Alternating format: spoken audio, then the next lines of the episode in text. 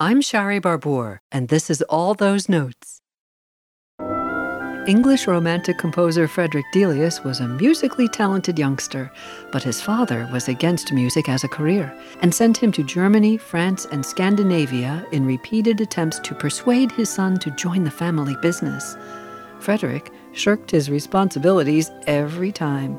He was sent to America to manage an orange plantation in Florida and was attracted to African American spirituals sung by the workers he bought a piano, studied music theory locally, and taught music in Virginia for a while.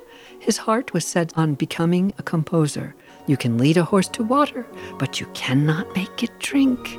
Reluctantly, his father allowed Frederick to study music in Leipzig. Delius sought the friendship of famous writers and artists, including Munch and Nietzsche. He was a huge fan of Wagner and close friends with Edvard Grieg and Percy Grainger.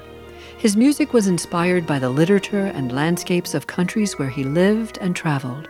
He actually settled in France for the rest of his life. This nature lover used notes to paint birds, different times of the day, seasons, and the beautiful countryside.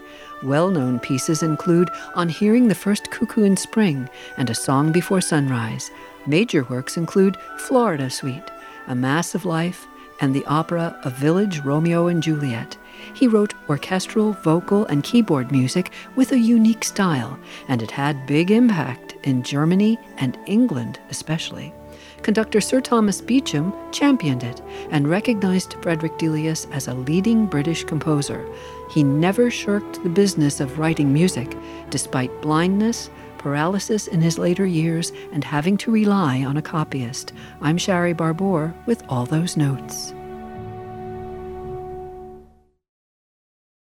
All Those Notes is a member of the Virginia Audio Collective from WTJU. Visit virginiaaudio.org